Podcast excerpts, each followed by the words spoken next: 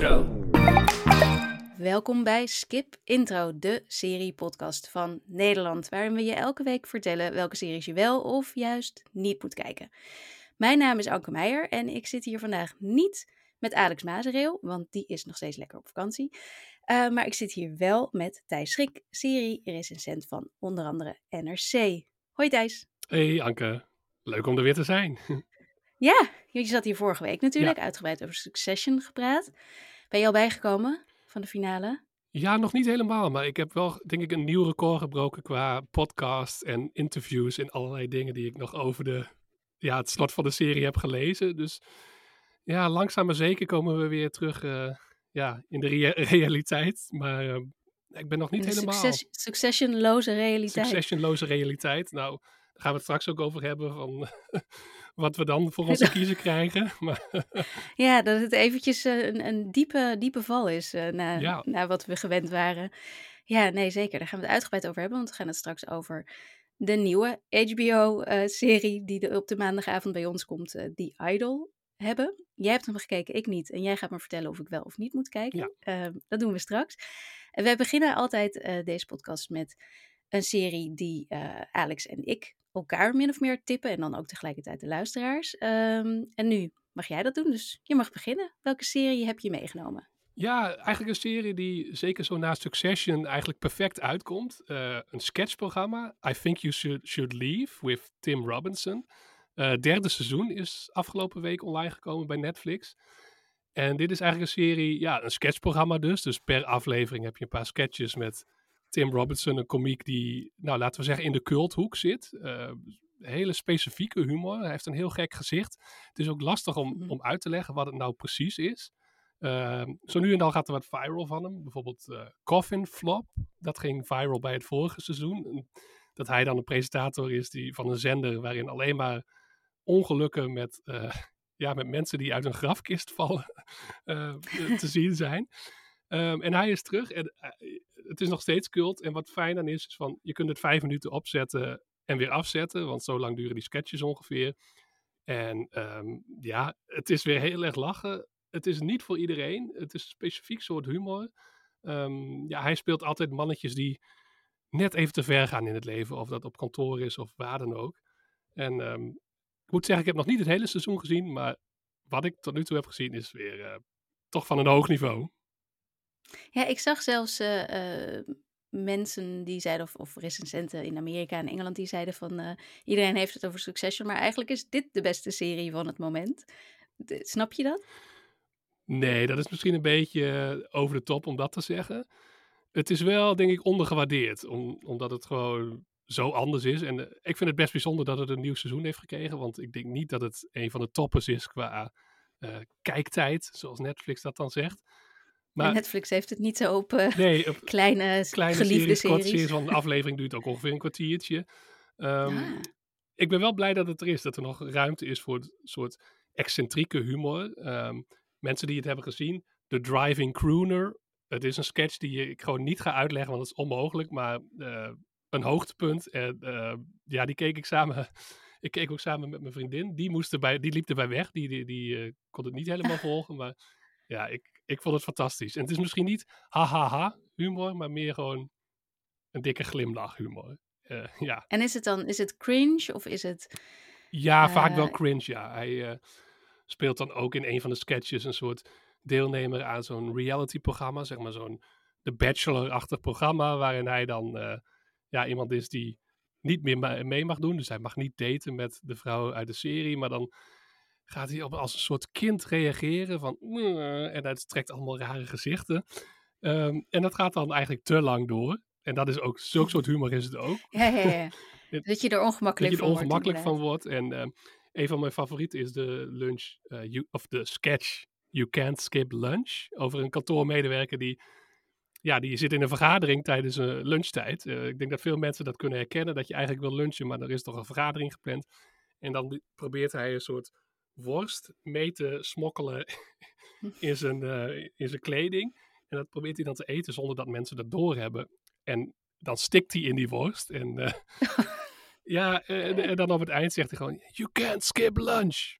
En, en dat is dan okay. De sketch. Dus het is niet echt met een keiharde punchline of zo. Maar wel van, ja, heel grappig. En uh, Fred Armisen zit in het nieuwe seizoen. Um, mm. En nog wat... Ja, je kunt zien dat hij wat vrienden in Hollywood heeft die ook uh, graag even meedoen. Ja. Ja, precies. Hij is wel... Hij is, en het is een Amerikaan inderdaad. Het is een Amerikaan, is geen... ja, ja. Dus ook ja. wel specifiek Amerikaans. Misschien zelfs een beetje West Coast-achtige... Heel specifiek Los Angeles ook uh, af en toe wel. Uh, Jason Schwartzman doet mee. Uh, die binnenkort natuurlijk in de mm-hmm. nieuwe Wes Anderson weer zit. Um, dus ja, hij heeft wel uh, populaire vrienden. En um, okay. ja, cringe. Um, maar gewoon ook... Ja, er was ooit iemand die had de term uh, snack, snack-size T V. Uh, mensen mm. dachten dat uh, Quibi, als ik het goed uitspreek, oh, ja. dat dat de toekomst zou zijn van die hele korte programma's. Nou, dit is een perfect voorbeeld van uh, een, een lekkere snack. Als je het e- even niet meer weet, als je toch iets van soort van hoog niveau wil, maar je wil niet een prestige drama kijken, mm-hmm. dan kun je dit kijken. Dus um, ja, en sketchprogramma's en, zijn altijd hit or miss, maar hier vaker hit dan uh, miss. Oké, okay, en zo aan het einde van de avond, als je even vlak voordat je naar bed gaat, nog even met een goed gevoel ja. afsluiten. Ja. Wij gebruiken daar meestal Apple, uh, series van Apple voor, weet je wel, de Shrinkings. En de... Oh ja, ja, gewoon een soort warm bad, een beetje. Ja, precies, ja. maar dit klinkt meer als uh, gewoon met, met, een, met een glimlach naar bed gaan. Met een glimlach, ja, zeker. Oké, okay. okay. Nou Netflix, derde seizoen is ook al nu uit, toch? Ja, die is net uit, ja.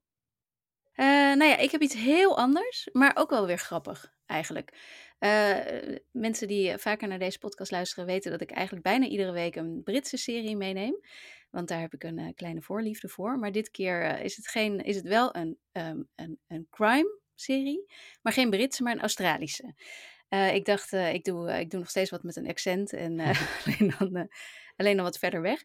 Um, het he- de serie heet Deadloch. En die is te zien op Amazon Prime, of Prime Video. Prime Video, zeggen. ja. Dat, dat, ja, Prime Video, daar zijn ze heel streng op. Geen Amazon, op. geen Amazon, geen Amazon. Ik weet niet waarom, want hè, iedereen kent het, maar oké, okay, Prime Video. Um, en uh, het is geschreven door uh, twee vrouwen, de twee comedy-schrijfsters, die eigenlijk tijdens hun, uh, die hadden alle twee min of meer tegelijkertijd zwangerschapsverlof. En toen, toen raakten ze, zoals je dat doet tijdens je zwangerschapsverlof, je kunt niks meer doen, zeg maar, dan ga je heel veel tv kijken als je daarvan houdt. Mm-hmm. En zij raakten helemaal in de ban, alle twee van, uh, van crime-series, waaronder dus Broadchurch. Um, en uh, ze... Een van de twee die dacht toen ze Broadchurch gingen kijken van dit is vast een, een uh, grappige serie. Want Olivia Colman is een hele goede, um, um, hoe zeg je dat, komiek. Ja. Uh, en toen gingen ze kijken en toen dachten ze, oh nee, dit, nee, dit is, dit is niet grappig, zeg maar. Uh, en toen kwamen niet. ze dus op het idee, op, nee, toen kwamen ze op het idee om een grappige Broadchurch te maken. Uh, en dat is deze serie geworden. Die speelt uh, um, in Tasmanië, een heel klein... Ja, een beetje een soort van idyllisch kustplaatsje, wat uh, in, een, in de afgelopen jaren is overgenomen door uh, steeds meer mensen van het vasteland. Die, uh, een hele grote groep uh, lesbische vrouwen ook, die, de, die allemaal uh, hm. ja, um, kunstwinkeltjes opzetten en dat soort dingen, zeg maar. Um, en uh, een um, van die nieuwe importmensen, zeg maar, is een uh, uh, oud detective uit Sydney, die daar uh, politiecommissaris of zo, ik weet niet precies, is. Uh, maar die houdt zich normaal altijd bezig met, uh, met een uh, walrus die dan uh, um, op een brug gaat zitten, waardoor niemand er meer doorheen kan. Ja, maar uh, ja. dan uh, vinden ze op een gegeven moment een lijk uh, van een uh, inwoner van het plaatsje op het strand. En hij is naakt en uh, nou ja, er is uh, van alles uh, met hem uh, gebeurd. En dan begint dus een, een moordonderzoek. En dat moordonderzoek wordt serieus aangepakt, maar tegelijkertijd uh, zijn heel veel van de personages in de serie compleet over de top en idioot. Waardoor je dus dat beetje dat grappige Broadchurch effect hebt. Uh, ik, vond het, ik vond het best leuk. Ik heb maar één aflevering nog gezien, omdat ik hem gisteren aan het zoeken was op Prime Video uh, oh. en hem niet kon vinden. Uh, gek genoeg. Ik, was het, ik had het gewoon in het zoekvenster ingedaan, maar toen kreeg ik hem niet. Ik kreeg wel Deadloch. Dat schijnt een uh, film te zijn die ik nog nooit heb gezien verder, maar... Maar deze dus niet, Deadloch. Um, hm. En toen keek ik vanochtend en stond hij er opeens wel. Maar toen had ik dus niet meer tijd om verder te kijken dan die ene aflevering. Want ze duren wel allemaal uh, bijna een uur. Uh, en ik vond, het, ik vond het leuk en ik vond het grappig. Uh, ik vond niet alle personages even lekker. Ik vond sommige een beetje te over de top en te aanwezig. Uh, dat had wat mij betreft wel iets minder gemogen. Maar het kan natuurlijk ook wel zo zijn dat dat met, met de afleveringen ook wel wat beter... soort van gaat landen of zo. Soms ja. heeft, het, heeft het wat tijd nodig. Um, maar ja, ik, ik, ik vond het wel, vond het wel leuk. Ja, klinkt interessant. Maar het, het lijkt me wel een lastige balans van uh, comedy en zo'n moordmysterie. Want het is dan een heel seizoen waar het moordmysterie over ja. gaat. Niet een uh, murder of the week. Uh. Nee, nee, nee, nee. Het zijn uh, acht afleveringen. Nee, want dan zou dat, ik geloof dat het, het plaatje tweeduizend inwoners had of zo. Oh, dus ja, dat zou dan wel heel heftig zijn. Uh, als er iedere week weer een andere moord ja. was. Maar ik, ik kreeg wel het idee dat er een, een seriemoordenaar eventueel uh, aan de slag ja, zou ja, kunnen ja. zijn daar. Op Tasmanië. Maar uh, zover heb ik dus nog niet kunnen kijken. Maar het, het gaat wel uiteindelijk om meer dan één iemand. Uh, voor zover ik begrijp. Dus, dus dat wordt een heel moordonderzoek. En dan komt er natuurlijk wordt er iemand ingevlogen uit... Uh, um, ik weet even niet meer waar het was. Nou ja, in ieder geval uit, uit van het vasteland af. Die het ja. dan allemaal moet gaan oplossen. En een beetje die dynamiek. Maar dan... Um, ja, de, de grap ligt vooral in de een beetje klunzige karikaturen die daar, die daar wonen. Ja. En, en zijn komen wonen okay. ook vooral. Dus uh, het, is ook, het maakt ook wel een beetje, het steekt wel een beetje de draak met uh, uh, uh, gentrification, zeg maar. Dus ja, precies. De dat ook wel. Nieuwe, nieuwe mensen die het overnemen. Doet me ook een ja. beetje denken aan het klein beetje aan Hot Fuzz, de actiecomedy van uh, jaren geleden van, uh, oeh, ik ben even zijn naam kwijt. Edgar Wright, um, ja. wat ook een beetje, ja, maar dat was meer een beetje Midsommar Murders-achtige parodie gemixt met Bad Boys-achtige actie. Maar wel ja, ja. het klassieke verhaal van uh, ja, de grote stadsagent misschien die ook uh, naar het dorpje toe komt. Maar ja. het klinkt, klinkt ja, interessant. Dus dat, ja, ja, het is wel dat, want die stadsagent is dan ook, of detective is dan ook een, uh, een vrouw. Hmm. Uh, dus wat dat betreft zetten ze eigenlijk, eigenlijk alle verwachtingen die je hebt van dit genre een beetje op z'n kop. Um, maar dat maakt het ook wel weer interessant. Dus ik weet, ik weet nog niet waar het heen gaat. En ik las in recensies dat je ook wel echt tot het laatste moment niet weet wie het gedaan heeft. Dus dat het wat dat betreft ook wel goed in elkaar ja. zit. Ja, dat is ook dus, de, uh, de payoff is natuurlijk belangrijk bij dit soort series. De, belangrijker dan ja. de meeste andere series. Van als het daar misgaat, dan, uh, ja, dan heb je toch tijd geïnvesteerd in een uh, mysterie wat... Ja, ja, als je het meteen al weet, dan... Uh, ja. ja, precies. precies. Maar uh, dus dat was mijn uh, tip. En ik zag dat de eerste drie afleveringen dus nu op uh, Prime Video okay. staan. Dan gaan we even door met serienieuws. Dat doen wij nu altijd, even zo'n blokje serienieuws. Uh, en dan begin ik met het beste nieuws wat mij betreft van vorige week. En dat is dat Somebody Somewhere, de H B O-serie, waarover we het hier in deze podcast al vaker hebben gehad. En uh, die ik echt iedereen zou aanraden, dus jou ook, Thijs. Ja. Um, die is vernieuwd voor een derde seizoen. Want jij had het nog nooit gezien, zei je eerder. Nee, ik heb uh, lovende recensies gelezen. En, um, nou, soms waaronder heb, van mij in de krant. Van, van jou onder andere. En soms heb je van die series die je dan op de kijklijst hebt. En dan komt er elke keer iets tussendoor, eh, waardoor je het niet bent gaan kijken. En dan is het opeens seizoen drie. En dan is het nog lastiger om het weer op te pikken. Maar ik weet maar ook... dit zijn ja, korte afleveringen precies. En je vliegt er doorheen, echt ja, waar. Ja, ik denk dat ik het ook... Als ik uh, kijk, dat ik er snel doorheen ben. Dat, dat is absoluut waar. Dus uh, ik ga hem zeker kijken, want ik, ik hoor alleen maar uh, ja, hele goede dingen erover. Um, ja, doe ja. jezelf een plezier. Ja, will dus, do. Uh, en het derde seizoen komt, wordt, moet nog gemaakt worden. En met de schrijverstakingen en alles heb je geen idee hoe lang dat nog duurt. Dus ja. tijd zat om het in precies. te halen. Precies. Dat geeft ons misschien nog een pauze ja, straks. Als die, net zoals toen met corona, dat er iets minder output is. Waardoor je nog nou ja, zo, zo'n serie als dit opeens kunt inhalen. Omdat er iets minder nieuws gelanceerd ja. wordt. Ja. Ja, dat zou ik wel doen. Ja, want het, is, het ziet er niet... We gaan even door met nieuws over de schrijversstaking, die nog steeds gaande is. Alweer maand twee is ingegaan nu. Um, dit weekend zijn de regisseurs dan wel weer een... een wat is het? Een tijdelijke overeenkomst of een, of een voorzichtige overeenkomst uh, aangegaan met de studio's en streamers over hun contracten. Want die moeten ook verlengd worden. Um, en... Uh, het Begin deze week hebben de acteurs, uh, de acteursbond, de SAG-AFTRA zoals dat heet, die ik altijd alleen maar kende eigenlijk van de prijzen die werden uitgereikt. SAG Awards. SAG Awards, inderdaad.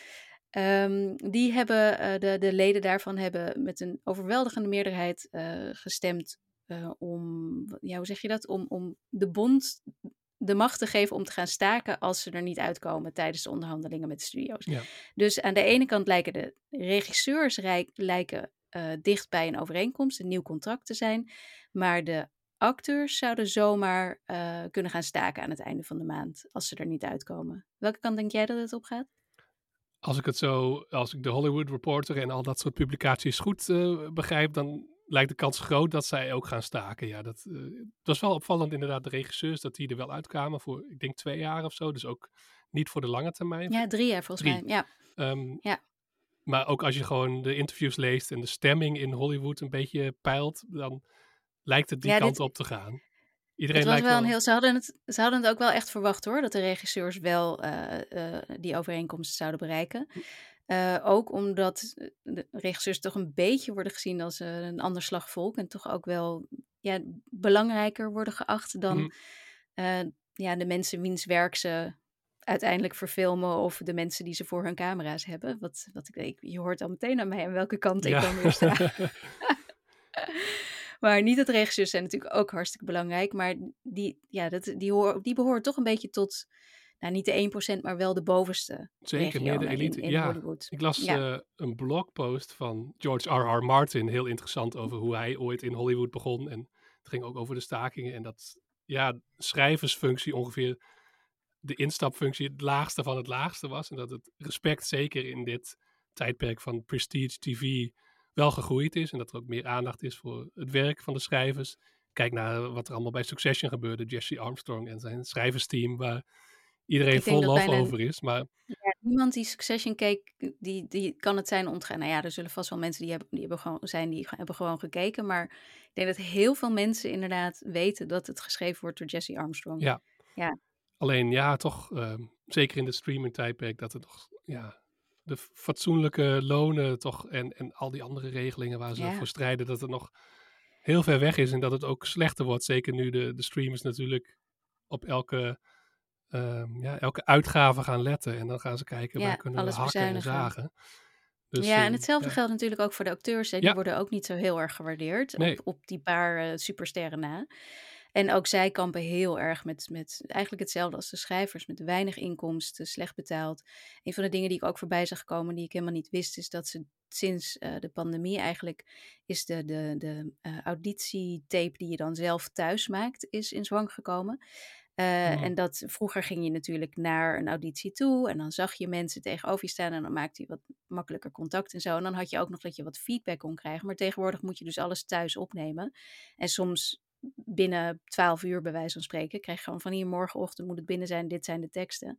Dus dat is ook een beetje hetzelfde als, als die mini-rooms die bij de schrijvers zijn gekomen, waarin opeens niet een hele schrijvers... kamer vol schrijvers zit, maar maar een paar mensen zo'n seizoen uit de grond moeten gaan stampen. Is, is, dit is ook zoiets wat, ja, wat een soort van kostenbesparing is, maar het, het vak uiteindelijk niet ten goede komt. En ook gratis werk is eigenlijk wat deze acteurs allemaal uh, moeten leveren. Dus het, is, het zijn allemaal wel interessante dingen die, uh, die hier voorbij komen, die ik eigenlijk helemaal niet wist. Nee, heel interessant. In, in deze... En zeker met acteurs ook. Um, dat je, de, je hoort vaak wel eens van, oh, maar dat zijn supersterren, die, die mensen krijgen fantastisch betaald. Maar dat is natuurlijk, wat je ook zei, van de top yeah. van de top. Yeah. Maar over het algemeen zijn het de uh, working actors, zoals ze zo vaak zeggen. De working actors, ja. Ja, zo heb je ook de working ja, writers inderdaad. De working writers, yeah. die gaan van baan naar baan. En uh, ja, zeker bij de schrijvers de, is de z- minder zekerheid. Uh, de kortere yeah. seizoenen en dergelijke, noem maar op. Dus, ook, ja. Yeah.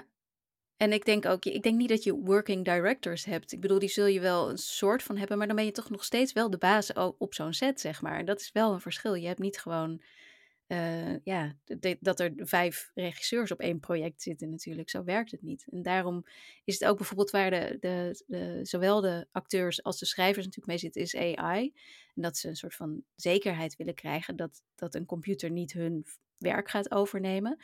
Uh, bij de regisseurs hebben ze daar, hebben de studio's daar, uh, die zijn daarmee akkoord gegaan. Dat uh, een regisseur niet vervangen kan worden door A I. En iets hmm. wat ze dus bij de schrijvers niet wilden doen. Waar ze niet eens met een, met een, een tegenbod kwamen, maar gewoon zeiden van nou hier kunnen we ieder paar jaar weer opnieuw over praten. En dat hebben ze dus bij de regisseurs wel gewoon uh, goedgekeurd. Dat zegt ook wel wat, hè? Dat zegt zeker wat, ja. Interessant. En ook de acteurs zullen daar natuurlijk veel mee bezig zijn. En je ziet nu al, nou ja... Uh...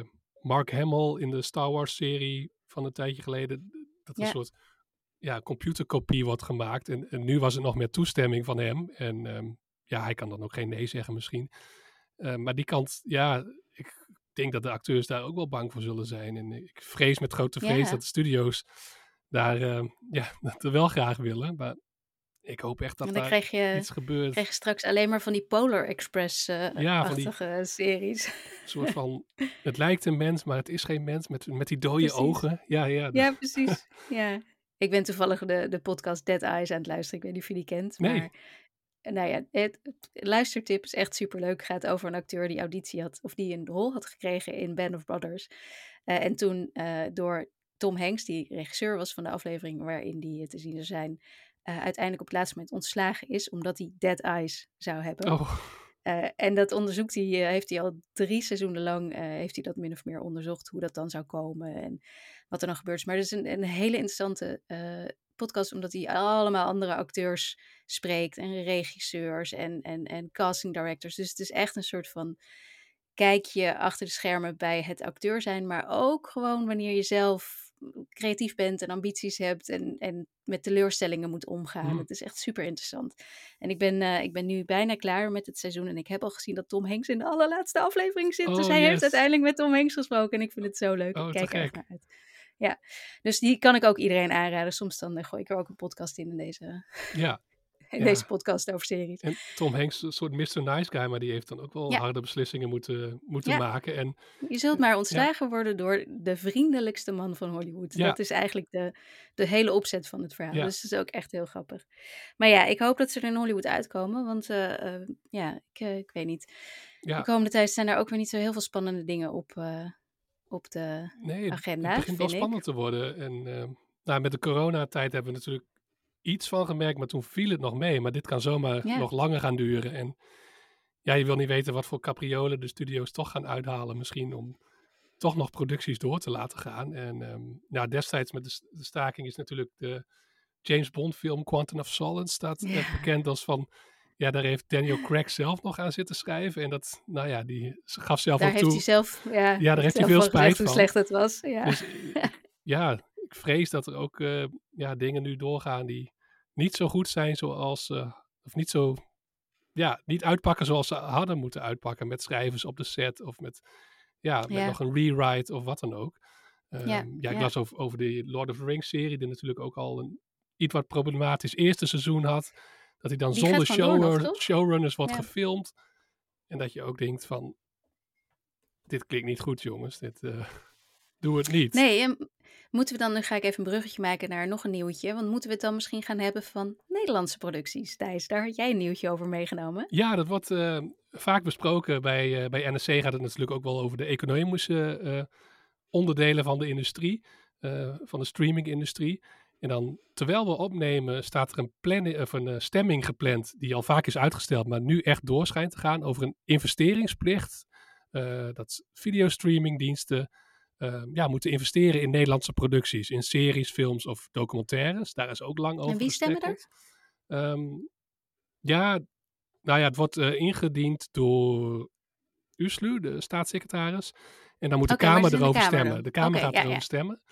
Um, en dat moet dan een investeringsplicht van vier komma vijf procent van de omzet moet dan geïnvesteerd worden in Nederlands product. Um, dat is dan stiekem nog best veel, want die ja. omzet is natuurlijk erg groot. Ja, ja. zeker. En uh, het is wel een stuk zwakker. In, in Frankrijk is bijvoorbeeld al heel lang zo'n regeling. En dan is het volgens mij misschien zelfs wel tien of vijftien procent. Dus hier is het nog Daarom best bescheiden. Zijn er zoveel Franse Netflix-series. Ja. Dus, uh, oh, je, je wordt er, ja, je wordt, je wordt er mee, mee doodgegooid. Tenminste, yeah. als je ernaar zoekt, dan vind je er heel veel. En dat is sowieso in Frankrijk ook met, met radio bijvoorbeeld. Is er een, een regel van zoveel procent moet uit Frankrijk komen. En wij hebben dat natuurlijk minder. En we zijn een kleiner land, dus het is ook niet gek dat het wat iets lager zit. Maar goed, het is een, misschien wel een goede impuls. Want ik merk dat, ik, ik bedoel... Um, Ja, wij allebei zijn misschien niet... Nederlandse series staan niet helemaal bovenaan uh, de prioriteitenlijst. Nee, daar, daar heb ik Alex altijd een beetje voor. Ja, precies. Uh, en Alex is daar heel goed in. Maar ik heb het ook wel van... Nou, die kwaliteitsimpuls is wel nodig misschien. Van de N P O maakt uh, goede dingen. Maar goed, dat is ook maar één partij. En die commerciële mm-hmm. streamers, als ze een beetje een stok achter de deur krijgen... Um, ja, misschien dat er toch, toch wat moois uitkomt. En dat ze misschien ook wel... toch een risico durven te nemen met een maker die ze anders niet zouden uh, inschakelen. Want zeker bij Netflix is het toch um, ja, ook nog niet echt gelukt. Bijvoorbeeld met de grote series met uh, Ares en Dirty Lines. En zeker Dirty Lines vond ik best een, uh, een leuk project, maar lukte niet. En nu lijken ze nee. toch weer wat de goedkopere dingen te doen. Er wordt een film gemaakt, uh, uh, Bad Boas, over, nou ja, boas. Uh, Het minst sexy beroep ter ja, wereld. Ja, en um, ik hoorde over opnames van een film... Die Sorry heet... als er boa's luisteren. ja, Goed, belangrijk werk, belangrijk maar ik vind werk, het nooit maar, ja, ja, om daar nou een soort... Ja, met Jan Dino als, als piraat een comedy over te maken. En een, een oh, ja. film die heet The Bachelor. Nou ja, de titel zegt al alles. Dat je denkt van, ze gaan een beetje voor de allermakkelijkste keuze. Maar misschien als ze nog meer moeten maken, dat ze ook een keer zeggen van... Nou, we gaan, uh, we gaan all out met... Uh, een I Think You Should Leave-achtig sketchprogramma, maar dan met, ja. uh, nou ja, nieuw komend talent. Of een Nederlandse Succession of zo, Nederlandse Succession. Je zou of... toch denken dat wij ook gewoon zo dat soort dingen kunnen schrijven? Ja, en, ja, en zeker in Nederland wordt toch al vaak gedacht van, uh, het moet realistisch zijn, het moet een politieserie of een ziekenhuisserie zijn. En mm-hmm. zeker met Ares heeft Netflix dat toen wel geprobeerd, door uh, een bovennatuurlijke serie te maken. Met net echt, uh, er werd iets anders geprobeerd. De meningen waren erover verdeeld. Ik kon de... pogingen erg waarderen. Maar ik weet dat sommige mensen toch wel zijn afgehaakt bij de psychologische horror van die serie. En dat het toch iets te uh, Nederlands aanvoelde. en, maar dat is ook, ja... Het is altijd de doodsteek. Ja, precies. Dat, maar misschien... Te, toch te Nederlands. Is dat toch ons... Ja. Uh, ja, dat we dan toch kritischer zijn over onszelf dan over andere series. Want ja, je kijkt de ontwikkelingen van de internationale series de laatste tien jaar. Dat is uh, valt niet te ontkennen. Uh, van Squid Game tot... Nou ja, noem maar op. De Italiaanse, de Spaanse series. Dat moet in Nederland ook kunnen. Dus um, ik denk best goed dat er zo'n stok achter de deur zit. Hoewel ik wel van de kennis hoor dat het eigenlijk te weinig is. Dat ze hmm. toch nog ambitieuzer hadden moeten zijn.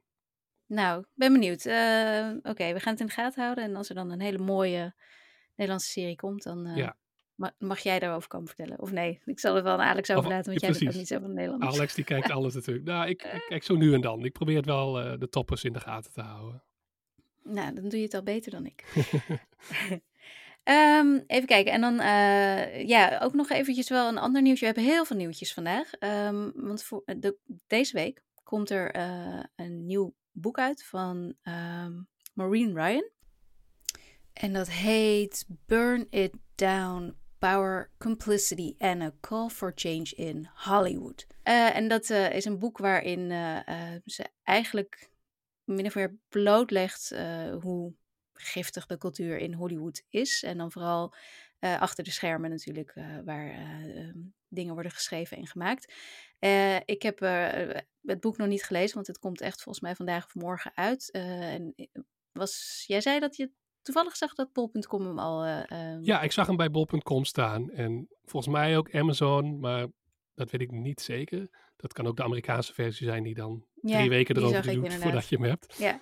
Um, dus ik ja. heb het nog niet kunnen lezen, maar ze hebben vorige week in Vanity Fair, want uh, um, die journaliste Brian, die schrijft vooral voor Vanity Fair op het moment, die had een, uh, uh, een, een uit, um, hoe zeg je dat? Een, een excerpt, ik weet even niet meer. Ja, fragment, volgens mij een ingekort fragment. hoofdstuk zelfs. Ja. Fragment, ja, precies, uh, uit het boek. En dat hoofdstuk ging over Lost, de serie um, die, ja... toch wel heel veel uh, verandering in televisieland uh, teweeg heeft gebracht. Toen het uh, alweer twintig jaar geleden werd uitgezonden. Een van de eerste, uh, hoe heet het, Mystery Box series. Waarbij fans online onwijs gingen puzzelen over wat het nou precies uh, allemaal was. En wat alles betekende. Uh, het heeft ook de carrières van onder andere Damon Lindelof uh, gelanceerd. En Lindelof is echt een van mijn favoriete schrijvers in Hollywood. Dus ik vond het heel vreselijk om te lezen dat het daar dus achter de schermen en vooral in de writers room, die dus door Damon Lindelof en zijn co-showrunner uh, Carlton Cuse werd gerund,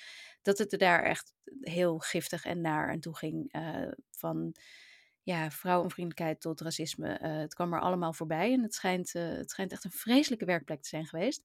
Uh, en Lindelof heeft, daar, heeft, heeft het boetekleed min of meer wel aangetrokken. Dat hij, had, hij had al eerder al wel in verschillende interviews aangegeven dat hij, uh, dat hij daar heel veel steken had laten vallen en het niet goed had gedaan. Dat het een onveilige werksfeer, uh, werkomgeving was.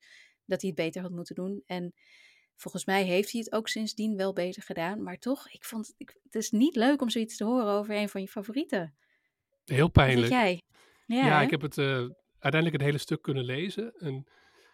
En het is ook, je, je merkt dat er nu um, een soort verschuiving gaande is naar de grote MeToo-onthullingen natuurlijk, wat heel veel over seksueel grensoverschrijdend gedrag uh, ging en ook over de allergrootste monsters, hè, de Harvey Weinsteins ter wereld.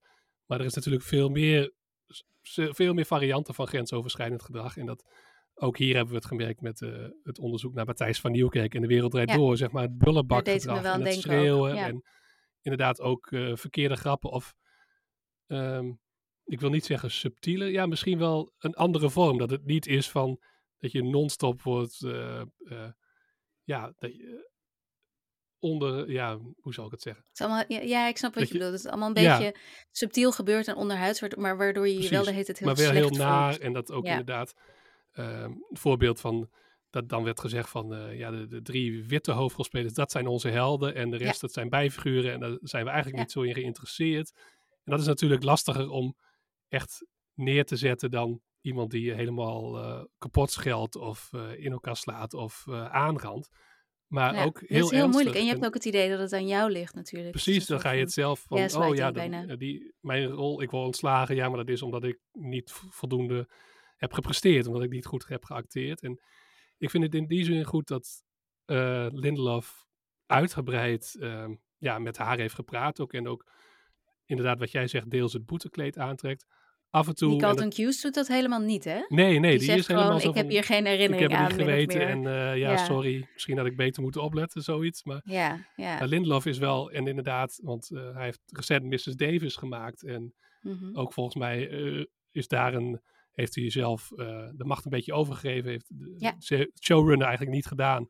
En gezorgd nee. dat er gewoon een diverse schrijvers, divers schrijversteam is. En ook bij Watchmen volgens mij.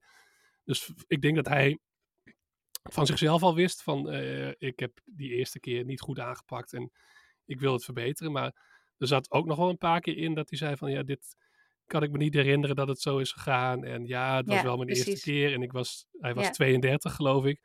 Maar ik vond wel goed dat in dat stuk dan ook werd gezegd... ja, met tweeëndertig, dan ben je meer dan een volwassen man. En dan ja. Ja, uh, kun je wel normaal met mensen omgaan. En ook kijken naar die blinde vlek die je misschien hebt voor racisme. Of uh, dat je misschien niet... je bent misschien geen nazi. Of, uh, het is misschien niet eens bewust, maar het is wel gebeurd. Um, ja. ja, dus ik ben ook heel benieuwd naar de rest van het boek. En ja, ook wel benieuwd naar hoe mensen nu naar Lost gaan kijken. Want het was al een soort... serie waar veel discussie over was, hebben ze nou ja. goed aangepakt en uh, ja. ze zijn te lang doorgegaan. Voor mij persoonlijk ook wel een belangrijke serie. Dat was echt zo'n, ja, ik ging het volgen toen nog ouderwets op Net vijf, weet ik. Toen moest je gewoon mm-hmm. uh, volgens mij woensdagavond klaarzitten. En het was fascinerend en um, ik kreeg een beetje het gevoel wat ik voor het eerst bij de X-Files had, dat je gewoon iets hebt gevonden waar je gewoon helemaal in kunt mm-hmm. verliezen. Dus het is heel invloedrijk geweest en um, zeker die eerste twee seizoenen waren ook fantastisch. Maar ja, nu de legacy is toch wel een stuk... blijkt een stuk giftiger te zijn. En uh, mm-hmm. ja. ja, dus het is goed dat daar nog... sommige mensen zeggen van... ja, waarom moet je het er nu nog over hebben? Maar ik denk het goed dat er nu... dat wordt, uh, wordt besproken... en dat er nog wordt gekeken. En ik ben benieuwd wat er verder in het boek zit. Het schijnt ook deels over Saturday Night Live te gaan... en over Larry David. Dus ik ja. ben benieuwd wat er uitkomt. Zonder dat je... Lucasfilm. Ja. Lucasfilm... Um, zonder dat je meteen hoeft te zeggen van... Uh, ja, niet iedereen is een uh, Weinstein-achtig monster. Maar ja, kijk even naar hoe je met mensen omgaat. Heel simpel gezegd. Yeah. En zeker in zo'n creatieve wereld. Uh, cultuurwereld. Ja. ja, en ook nu juist tijdens, tijdens zo'n schrijversstaking. Ik denk dat het altijd goed is wanneer dit soort dingen onthuld worden. Gewoon, ja, om ervan uh, van te leren of uh, bewust van te worden. Zeker. Dat, dat zoiets, hoe zoiets werkt. En, en ja. hoe je daar eigenlijk... Uh, onbewust aan mee kan doen. En dat, ja. uh, dat vooral in zo'n werksituatie. Ja, ja, was wel grappig. Ik had mijn nieuwsbrief, uh, daar vorige week had ik, had ik hierover uh, geschreven. Uh, en ik heb uh, nog nooit zoveel opzeggingen gehad. Nog nooit oh. zoveel abonnees die hun... Uh, ja, het waren niet, niet tientallen of zo hoor. Het waren er zeven. En je hebt meestal wel als je een nieuwsbrief verstuurt... dat er één of twee mensen opzeggen. Want dat, dat ken je wel als je een nieuwsbrief ja. binnenkrijgt. Dan denk je, oh ja, dit wilde ik eigenlijk al. Dit lees ik nooit. Ik wilde hem eigenlijk al opzeggen. En dan, doe je, dan heb je opeens dat je denkt, nou ik doe het even. Maar dit waren er dus... Normaal zijn er dat één of twee. En dit waren er dus zeven. Dus dat vond ik wel hmm. opvallend. Dat ik dacht, oeh, was het, uh, was het te woke, dit onderwerp? Ja, ben je onderdeel nou ja, dan van hoef je mijn nieuwsbrief ook niet te... Ja, maar dan hoef je mijn nieuwsbrief ook niet te lezen. Dus dat scheelt. Maar ik vond het, nee. ik vond het grappig. Oh, interessant. Moeilijke dat, uh, onderwerpen, ja. Ja, zeker moeilijke onderwerpen. En ik ben benieuwd wat vervol- vervolg er uh, aankomt. En uh, ja, ik moest ook denken ja, natuurlijk ik... aan uh, Joss Whedon, die natuurlijk... Ja. Dat was een typisch... Ja. Dat was een geval van echt nog meer grensoverschrijdend, denk ik, dan wat er bij ja, Lost gebeurde. Die was echt wel nasty. Die was heel nasty. En ook ja. uh, het tenenkrommend interview wat hij toen gaf. Ja. Maar ik denk wel dat er inderdaad, wat je zegt, al veel veranderd is. En dat er geen plek meer is voor dit soort... Uh, voor dat soort types. Ik denk dat Lindelof ja. zeker, die heeft van geleerd en die, die hoeft echt niet showrunner ja, gevangenis zelf, uh, in, om het zo maar te zeggen. Nee, en hij zei zelf al dat hij, volgens mij al voor dit hoor, was hij, had hij zoiets van ik ben, ik heb het, ik heb het gedaan en nu wil ik de microfoon doorgeven aan, aan ja. de volgende generatie. Um, maar ja, ik, ik weet het niet. Aangezien inderdaad zijn laatste project, missus Uh, Davis, uh, dat vond jij ook heel leuk volgens mij. Uh, ja, geweldig. Uh, Ja, dus ik, ik, ik, ik hoop toch, nou ja, dat hij niet helemaal... Ik, ik weet het niet, inderdaad. Ik, ik, oh, ik vind het heel lastig. Ja, nee. Nou, maar ik, ja. denk, ik hoop dat hij, uh, wat hij al deed, inderdaad, de, de macht die hij had en misschien nog heeft, uh, blijft gebruiken om nieuwe anderen, stemmen ja. Uh, ja. te laten horen en uh, naar voren te schuiven. En als hij, zijn naam dan nodig is op de credits om uh, een serie erdoor te krijgen, ja. dan is dat mooi. Maar ik, ik ben benieuwd, want het schijnt dat missus Davis... Um, ja, moeite heeft om uh, kijkers te vinden. Dat komt ja, misschien onterecht. Puur omdat het op, uh, in Amerika Peacock. op Peacock te zien ja. is. Um, want ze hadden misschien wel gehoopt op, uh, op een vervolg, maar dat zit er denk ik niet in. Hmm. Oh, dat vind ik jammer. Ik moet hem nog afkijken, want het, alles oh. is ondergesneeuwd de laatste tijd door, uh, door Succession onder ja. andere. Dus, uh, maar, oh ja. Okay. Nee, in principe is het heel satisfying, maar er leek een soort concept mogelijk dat ze, dat ze wel... verder konden gaan. Um, hmm. Want het was ook bij de Emmy, je moet jezelf dan nomineren voor de Emmys of dan opgeven voor de Emmys, dat ze eerst gewoon als serie erin stonden en nu opeens als limited series. Dus dat gaf aan dat ja, de plannen misschien gewijzigd zijn. Het zou wel weer passen bij Betty Gilpin, die altijd een beetje in de ondergewaardeerde films en series yeah, terechtkomt, zoals met yeah. Glow ook. Uh, yeah. Dat is nog een van de grootste frustraties dat die serie ooit gecanceld is, terwijl het laatste seizoen al gefilmd werd en toch werd dat helemaal geschrapt. Netflix, ja. Hehe. Maar nou, en ik ga nog even door op een uh, ander bijzonder uh, serienieuwtje. En dat is dat uh, um, zo'n serie die waarschijnlijk voorlopig niet gecanceld gaat worden. Uh, de, hoe heet het ook alweer? De Sex in the City spin-off, het vervolg. En uh, Just Like That. Sorry, ik kwam er even niet op. Um, dat uh, um, Kim Cattrall, die natuurlijk Samantha speelde en uh, al heel lang... ja, niet meer heel erg op goede voet is met de andere actrices, uh, dat hij toch een gastrolletje heeft gefilmd. Uh, en wel, um, het is een, ze heeft een telefoongesprek met uh, Carrie, gespeeld door Sarah Jessica Parker. Maar die twee zijn niet in één ruimte geweest, hebben elkaar niet gezien. Uh, en Cattrall stond er zelfs op uh, dat ze ook de schrijver en showrunner uh, Michael Pat- Patrick King niet zou zien. En um, ze heeft uh, alleen maar gewoon een soort van ergens achter, of niet achteraf, maar in haar eentje dit, uh, dit opgenomen. Ze is wel gekleed, geloof ik, door Patricia Fields, die, uh, die de originele serie ook de kleding deed en nu eigenlijk met pensioen was.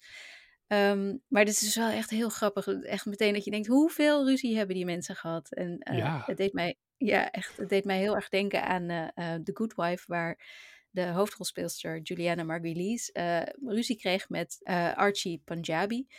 Um, want uh, iedereen vond haar personage eigenlijk leuker dan dat van hoofdrolspeelster Margulies. Uh, oh, en dat, dat trok uh, de laatste niet zo heel erg goed.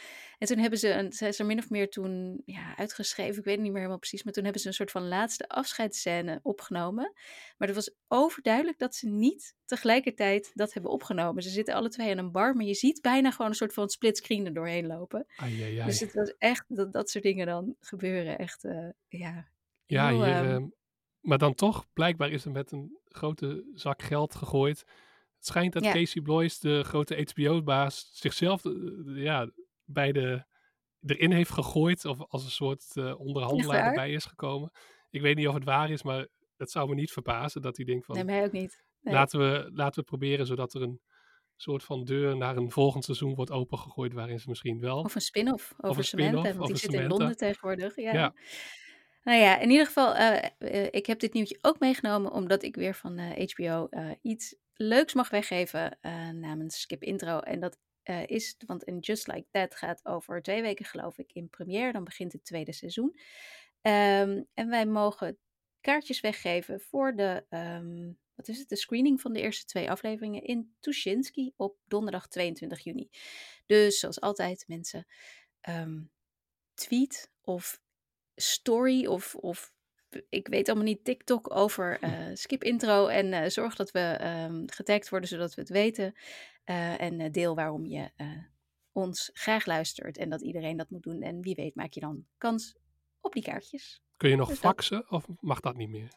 Ik heb geen fax, maar anders had het gemogen. Ja. Vroeger gebeurde dat bij T M F, way back. Gingen mensen faxen naar de studio voor de dagtop vijf. Nu verraad je je leeftijd. Uh, even een totaal ander pad in hier, maar moest ik aan denken.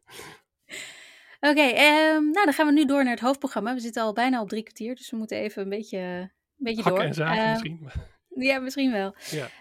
Uh, dan beginnen we met uh, een nieuwe Netflix-serie over um, de kernramp bij Fukushima, de Days. Thijs, jij hebt hem helemaal gekeken, de Days. Ja, ik heb hem helemaal gekeken. Um, ja, wat kun je erover zeggen? De vergelijking met Chernobyl uh, is natuurlijk snel gemaakt en is ook terecht uh, een paar jaar geleden. Ik vind dat een, ja, een, een fantastische serie. Dat was ook een soort... Ja. Misschien wel een beetje in het hoogtepunt van het peak T V-tijdperk de, toen Chernobyl uitkwam. En uh, beklemmend en ook een soort blik op een ramp, een gigantische ramp, maar waar ik stiekem ook lang niet alles van wist. En was fantastisch. En dit gaat dan over de kernramp bij Fukushima. Uh, tweeduizend elf vond dat plaats. Een gigantische ja. aardbeving, gevolgd door een tsunami. En die tsunami, ja, de, de, de golven gingen over de, de kerncentrale heen. Stroom viel ja. uit en het ging helemaal mis. En uh, nou ja, uh, de, de kans op een totale, volledige meltdown was groot aanwezig. En daar gaat deze serie over. Acht afleveringen. Uh, het is knap gemaakt, het is goed gemaakt. Uh, je kijkt mee vooral naar de leider van, het, uh, van de kerncentrale die ja, crisismanager is. En eigenlijk uh, moet zorgen dat, dat de ramp nog niet veel groter wordt. En dat, uh, ja, Wel dat een beetje een hele... held, hè? Is ja. Hij. Ja. ja, en um, ik moet zeggen, het, ja, het is zo'n ultieme, misschien was dit beter geweest als een film, of misschien in elk geval als de helft eruit was gehaald, want um, ik zat af en toe naar mijn horloge te kijken tijdens, want ik moest er een recensie over schrijven, en ik vind ook wel dat, dat, dat het moet, dat het de, de aandacht verdient, uh, maar het is misschien bijna met... Ja, de intenties waren misschien te goed. Want je ziet uh, steeds van, nou, er gaat iets mis. En dan moet iemand aan een hendel draaien. En zorgen dat die uh, kerncentrale niet helemaal explodeert. Of de, ja, er moet koel uh, uh, water naar, naar de reactor toe. Mm-hmm. En dat wordt het, in de treuren eigenlijk wordt het herhaald. En daar had ik toch wel moeite mee. Na een tijdje heb je het wel gezien. En ja, blijkt toch ook dat je niet naar een documentaire kijkt, maar naar een dramaserie. En dat je een soort... arc nodig hebt, een, een dramatische lijn, en die zat er eigenlijk te weinig in, vond ik. Je, af en toe schakel je naar de premier van Japan en er zijn wel van die klassieke gevallen van, nou, de regering zegt dat dit moet, maar eigenlijk uh, is dat niet verstandig, dus ik moet het anders doen. Um, ja, maar het is niet ook... helemaal diezelfde spanning als dat er bij Chernobyl in zat, natuurlijk. Nee, volledig niet. En ik, ja, je wist ook iets meer over de afloop, dat het, uh, ja... Er waren iets meer competente mensen bezig. Bij Chernobyl was het natuurlijk ook zo van... dat was één groot zootje. En ja, het, het, en het zei ook iets eigenlijk over het instorten van de Sovjet-Unie. Mm-hmm. En dat heb je hier eigenlijk niet. Het is uh, subtieler. Het is, ja, dus mijn idee is van... er is al een keer een film over gemaakt... maar die heeft volgens mij niet zo heel veel gedaan. Dit had allemaal wat korter gekund. En nog steeds met respect... maar misschien uh, toch iets meer van een... fictieve lijn erin bijvoorbeeld gewoon... Uh, ja. ja, je hebt niet echt een personage waar je nog zijn, zijn, de rest van zijn leven ziet bijvoorbeeld. Het is allemaal de missie en, en verder niet. En dat miste ik toch wel. Dus uh, ja, het ja, valt te prijzen. Ik, uh, ik heb twee afleveringen gekeken, tweeënhalf. Um, en ik uh, uh, vond het begin... Ik, ik, ik vond de aardbeving... Uh, daarbij had ik heel sterk het idee dat ze gewoon de camera aan het schudden waren... terwijl de mensen een beetje wankel op hun... de acteurs een beetje wankel op hun benen stonden. Dat, dat, dat haalt... Ja, dat haalde mij er een beetje uit. Ik vond ook de, de, ja, de computeranimatie, zeg maar, waarmee de, de golf, uh, de tsunami, werd gemaakt, ook niet heel overtuigend. Uh, wat ik wel heel heftig vond, is een scène waarbij twee medewerkers van de kerncentrale een soort van gevangen zitten in twee hokjes, waar ze dan doorheen een sluis eigenlijk, ja. waar ze doorheen moeten om van het ene gedeelte van de centrale naar de ander te komen. En ze zitten vast terwijl dus die golf aankomt. Dat vond ik echt heel heftig. En ik dacht even, dit vind ik te heftig. Gelukkig liep het niet helemaal zo af als ik even vreesde. Maar, uh, dus het was niet allemaal um, ja, een beetje saai, zeg maar. Maar vanaf dat moment, wanneer die golf is geweest en zo... wordt het wel een beetje saai. En dat was het in het echt ja. natuurlijk niet. Want de gevolgen konden nog veel groter worden. Um, maar ik vond de manier waarop... en ik... ik ik viel echt een beetje in slaap op een gegeven moment. En dat ja. vond ik toch wel, te, dat vond ik eigenlijk onterecht voor mezelf. Want inderdaad, wat daar gebeurd is, is wel, ja, is wel een big deal. Ja, het is na vertellen echt uh, waar. Uh, ja, het is een verhaal wat verteld moet worden. Ja. Maar je kunt nadenken over de vorm inderdaad. En uh, ja, je hebt het wel vaker tegenwoordig dat je denkt, deze serie had korter gekund. En ja, ja dan, is misschien, dan moet je misschien een paar dingen schrappen. Maar ik denk niet dat veel mensen echt iets gemist hebben in de, laten we zeggen, aflevering vijf en zes. En, en dan gaan zeven en acht nog door. En dan, ja, ik miste ook een beetje, er zat niet echt een maatschappelijke discussie in over, die zeker in Japan ook wel is ontstaan, over kernenergie bijvoorbeeld. Daar kun je ook zeker wel iets mee doen van, moeten we dat wel of niet doen? En dat zit er een beetje halfjes in, uh, ergens in de serie.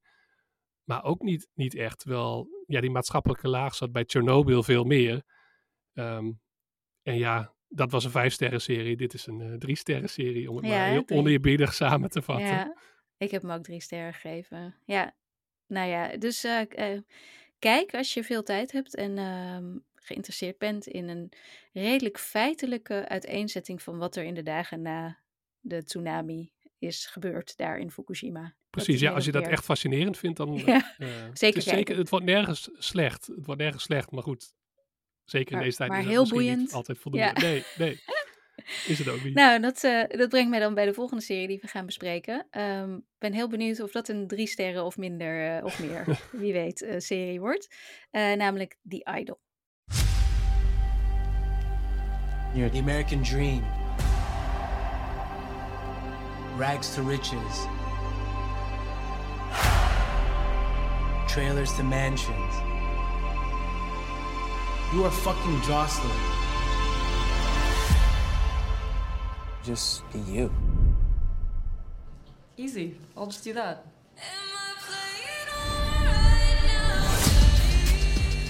Oké, okay, Thijs. Nou, ik, ik heb... Um... Ik heb dus niet gekeken nog naar die Idol. Ik, heb hem, nee. ik ben hem eigenlijk, eigenlijk, als ik heel eerlijk ben, een boycotten. Dat hebben Alex en ik in deze, vanaf het moment eigenlijk dat het Rolling Stone artikel over deze serie en de, de manier waarop het gemaakt is uh, um, uitkwam, zeiden wij al van nou, volgens mij gaan we hem gewoon niet doen. We gaan hem boycotten, wat dan ook. En Alex ging heel handig op vakantie, dus die hoeft ook niks ermee Precies. te doen. Ik zit hier een beetje van, oh jee, oh jee, oh jee. Het is wel de H B O-serie die deze week is begonnen. Dus, uh, dus dacht ik, ik laat het lekker aan jou over. Ik kijk niet. Of tenzij jij mij nu kan overtuigen dat ik wel moet kijken. Ja, dit is zo'n gevalletje van, soms is er wel een soort popcultureel moment dat je zelfs als het niet goed is, iets moet kijken. Mm-hmm. Maar ik worstel er nog steeds mee, want ik, ik zat klaar inderdaad. Uh, het is heel gek gegaan, want het is in première gegaan op Cannes Filmfestival. Dus het ja. leek ook toch alsof H B O nog veel vertrouwen in had, ondanks de verhalen over de chaotische set en de scripts die tijdens het filmen nog omgegooid zijn en dat het allemaal seksistische, vrouwenvriendelijke werd. Dus het leek erop van, nou, misschien hebben we toch iets goeds in handen. Um, toen kwamen de re- reacties daar en toen kregen wij opeens ook geen screeners meer. We kregen nee, niks meer vooraf nee. te zien. Uh, het leek wel te gebeuren, maar het kwam gewoon niet. Dat is altijd nee, een slecht H B O teken. Had, wat ik heb gehoord is dat, dat ze bij H B O in, gewoon in Amerika headquarters zoiets had, hadden van, nou, laat maar, we hoeven niet nog meer slechte recensies vooraf nee, te hebben. Dat, nee. dat gevoel. Nee, en nu komt uh, de stroom aan slechte recensies is nu uh, binnengekomen. En dan wel op basis van de eerste aflevering, die ik dan ook toch maar heb gekeken. Um, kijk, ik, uh, ik hou veel van popmuziek, ik hou van popcultuur. Ik vind het een fascinerende wereld. En op papier uh, klinkt het nog interessant. Het is een satire op de, de popmuziekwereld over een popster die een soort mental breakdown misschien heeft gehad en een soort comeback wil. Uh, maar dan wordt ze verleid door een secteleider, gespeeld door The Weeknd. En gaat het helemaal van de rails. Maar goed, ik heb alleen de eerste aflevering gezien. En ik moet zeggen, de eerste twintig minuten. Want er is natuurlijk veel te doen over dat er veel naakt in zit. Uh, mm-hmm. Dat het bijna een soort softporno werd het genoemd.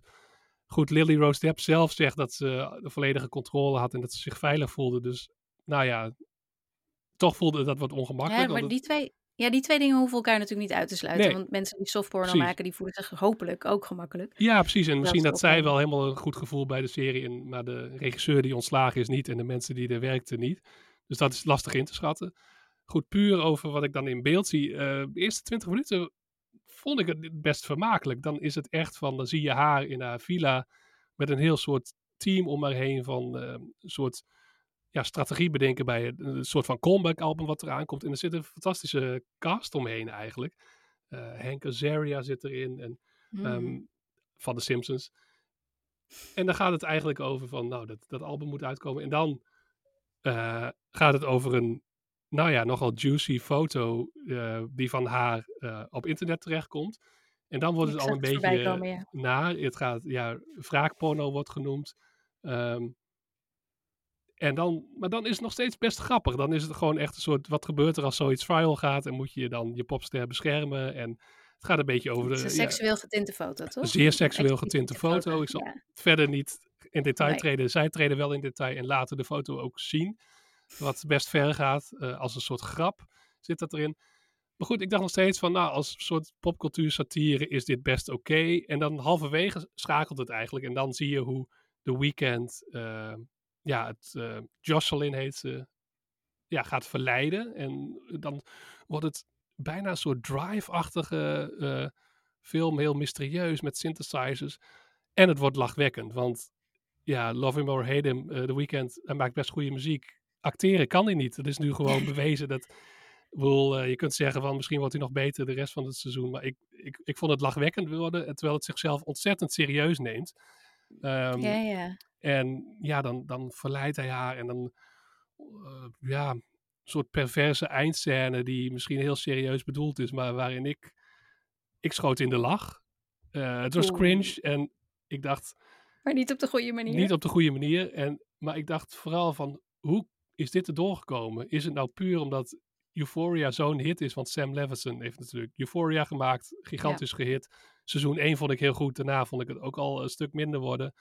Heeft hij gewoon carte blanche gekregen, samen met The Weeknd, wat uh, de best beluisterde popster ja. van het moment is, nummer één op Spotify. En dat dan Casey Bloys niks meer durft te zeggen. Ja, nee, maar er zit ook een K-popsterretje. Ik ben er zit een K-popster in. En, uh, als je zoekt, uh, toen ik, ik ging maandag even kijken wat Twitter te zeggen had. Uh, en als je dan op die Idol, op de hashtag keek, dan kreeg je eigenlijk alleen maar fans van haar. Ja. Um, die die uh, ja, natuurlijk vol lof waren. Want het maakt niet uit wat, wat hun idool doet, als ze maar iets doet. Als ze, er maar, als ja. ze maar te zien is, zeg maar. Uh, dus wat dat betreft, ik, ik, ik heb het al eerder gezegd. Ik denk dat dit echt een onwijze hit wordt. Ik denk dat het, voor, ik denk dat het beter bekeken gaat worden dan Succession. Nou, tot nu toe schijnen de kijkcijfers zelfs een beetje tegen te vallen. Dat, uh, ja, de première... Nou, volgens mij dan... Ja, die, die kijkcijfers zijn altijd wat lastig, maar zat het nog onder de miljoen in Amerika. Oh joh, maar meestal um, duurt het toch twee dagen of drie dagen? Ja, precies. Dus de, de, ze hebben ja. dan eerst nog die van de traditionele H B O-zender zelf. En daar gaat nog altijd oh, heel veel had, bij op. Ja, maar um, die had inderdaad uh, Succession vorige week. Die zat toen op twee komma vijf. Ja. Wat wel dan weer de finale was natuurlijk. Het ja, en dit is een doelgroep die misschien anders. toch veel meer online is. En het gewoon op, uh, ja. op ja, Max uh, gaat terugkijken. Ja. Ja. Dus het is afwachten natuurlijk. En het kan zijn dat er een soort word of mouth toch ontstaat. Waardoor mensen die serie uh, blijven kijken. Ik verwacht eigenlijk dat het toch gaat floppen. Uh, ja? Omdat het gewoon zo slecht is. En uh, tenzij er echt een soort... kwaliteitsimpuls komt in die tweede aflevering. Maar ik, ik kan hem eigenlijk niet voorstellen. En de recensies zijn zo vernietigend. En ja, dan... dan ik weet het niet. Um, ik, uh, ik kreeg nog de vraag van iemand... Uh, van, oh, van Danielle trouwens, die vorige week ook met onze Succession uh, podcast recap meedeed. Uh, Danielle Kliwon. En die vroeg nog, moet ik het nou gaan hate-watchen? Of mo- wat moet ik doen? En toen zei ik, ja, ik wil het aan Thijs overlaten. Ja. Dus Thijs, help ons. Um, Ja, toch doen, denk ik. Het is wel ja? gewoon... Uh, ja, het is, het is ook weer niet zo dat in elk geval wat je in beeld ziet, dat je echt na van wordt of zo. Ik had nergens het ge- ge- idee van, nou, dit is zo naar en pervers. Het is meer een beetje van, nou, is dit het dan? Want uh, ja, er wordt dan gezegd, hij is provocateur en hij, is, uh, hij zoekt de grenzen op. Maar het is eigenlijk gewoon een soort lege, hele hij lege huls. En visueel dan, af en toe ja. best interessant, want hij schiet... De, op film, uh, zoals die bij Euphoria ook heeft gedaan, zoals Succession mm-hmm. ook heeft gedaan. Mm-hmm. En er zitten wat interessante aspecten aan.